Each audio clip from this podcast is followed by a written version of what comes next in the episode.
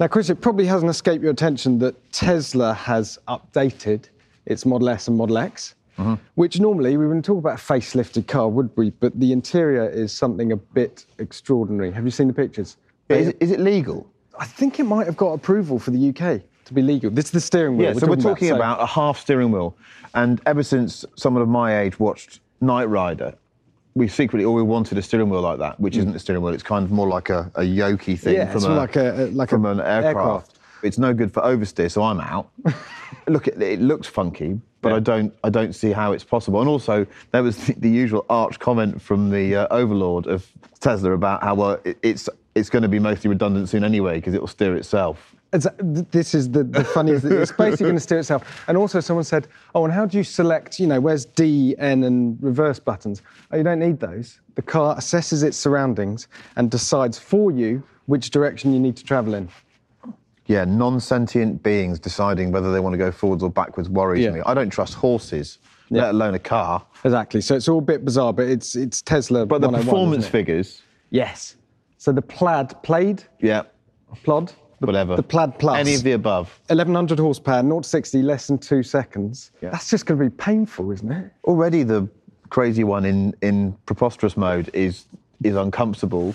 The problem with the electric car movement in, in performance terms is because the dynamics of the cars is so compromised at the moment, the only way they can demonstrate what they can do is just go faster and faster and faster, or accelerate faster and mm-hmm. faster. And It's a very much a short-term thrill as well. If you've been in a Model S, that hit of acceleration, it's quite an experience. You, Yeah. you want to experience it, but you don't want to do it more than But do you want to experience it or do you want to get a passenger in and show off? That's what you're doing, isn't it? You're Yeah. getting someone in the passenger seat and going, Yeah. watch this. Yeah, exactly.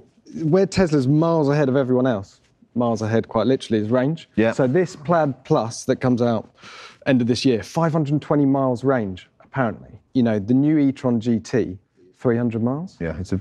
It's, it's Night and sort day. of night and day, isn't And, it? and the real world testing people does bears this out. Tesla is miles ahead. Everyone I speak to that, that interacts with the Tesla, they think the vehicle's incredible, but it's the network. It's the network. The fact that you've got the supercharger network established, and everyone always just says it works. It just works.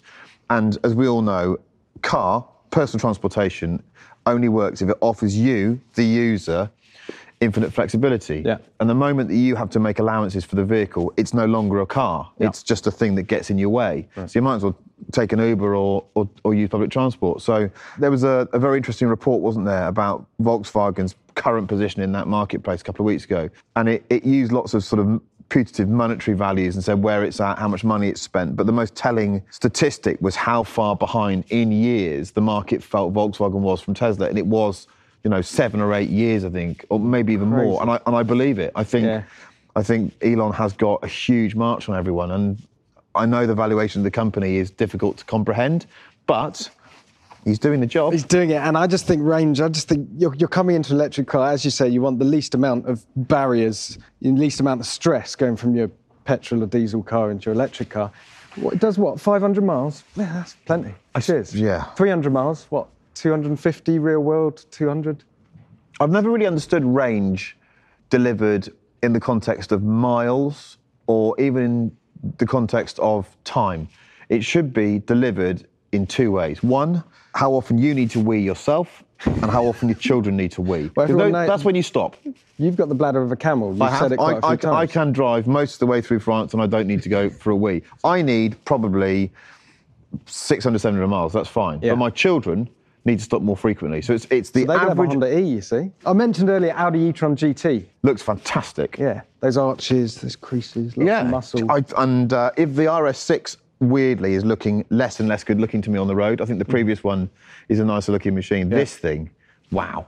And you don't mind, you know, this is the first RS badge on a pure electric model. You're not. I think we're all over that, aren't we? Yeah. We're all over that. It's a it's a it's a Taycan with a slightly better looking set of clothes on. I remember you saying a while ago you were sort of looking, you were sniffing around getting a Taycan. Yeah. You definitely said you were sniffing around a Model I, 3. I am. I'm. Um, I think in the next year I'll, I'll have an electric car. Yeah. But I, I don't know which one it will be. Heart says I'd, I'd love to have a Taycan to drive, but Mm. right now you'd have to have a Model 3 because it's got the network. But of course, none of this matters because Porsche's bringing out the Taycan Cross Turismo, which is basically a wagon. Yeah, there so you you're gonna go. have that. So I think um, Audi e-tron RS Avant. Which they'll do, won't they? They got to. Yeah. They're not going to let Porsche get away with it. No. That'll be the one. That would, it would be it would be lovely. It's weird, isn't it? We speak. It's nice to talk enthusiastically about electric cars. Yeah. But they're vastly expensive, really, really expensive. Mm-hmm. What's the use value going to be like? Because the, surely the rate of development of these vehicles is now going to be exponential. So in two years' time, you know, you will be able to buy one that's got double the range, and that surely means that last one. It's going to be like laptops in the 1990s. Oh yeah, totally. They've got to figure out a way to just slot out the battery, slot in the new tech, and you can go on your way. But with, how far, how long until we get to where we think we'll be, which is proprietary underpinnings? Mm-hmm. So you just have a chassis that will do. Not everyone will have a car that does 0 to 60 in under two seconds. Will have a range of 550 miles. That's enough for everyone. and you'll 3D print your body on top. You will. You You'll want just go. like? You'll just say, I want a W124 Mercedes. I, Yeah. want, I want it to look like a 500e and be electric underneath. That surely, that surely isn't more than five years away. I think it's a business idea, Chris. My mate Neil Yates is doing that with these 356s down in Cornwall. You know, he's got this, little, he's got this idea of a really simple underpinning, and he's got a 356 body on top Mm-hmm. of it. And I, I think there's some excitement there. I quite like the sound of it. Chris Harris excited by electric cars. Ish.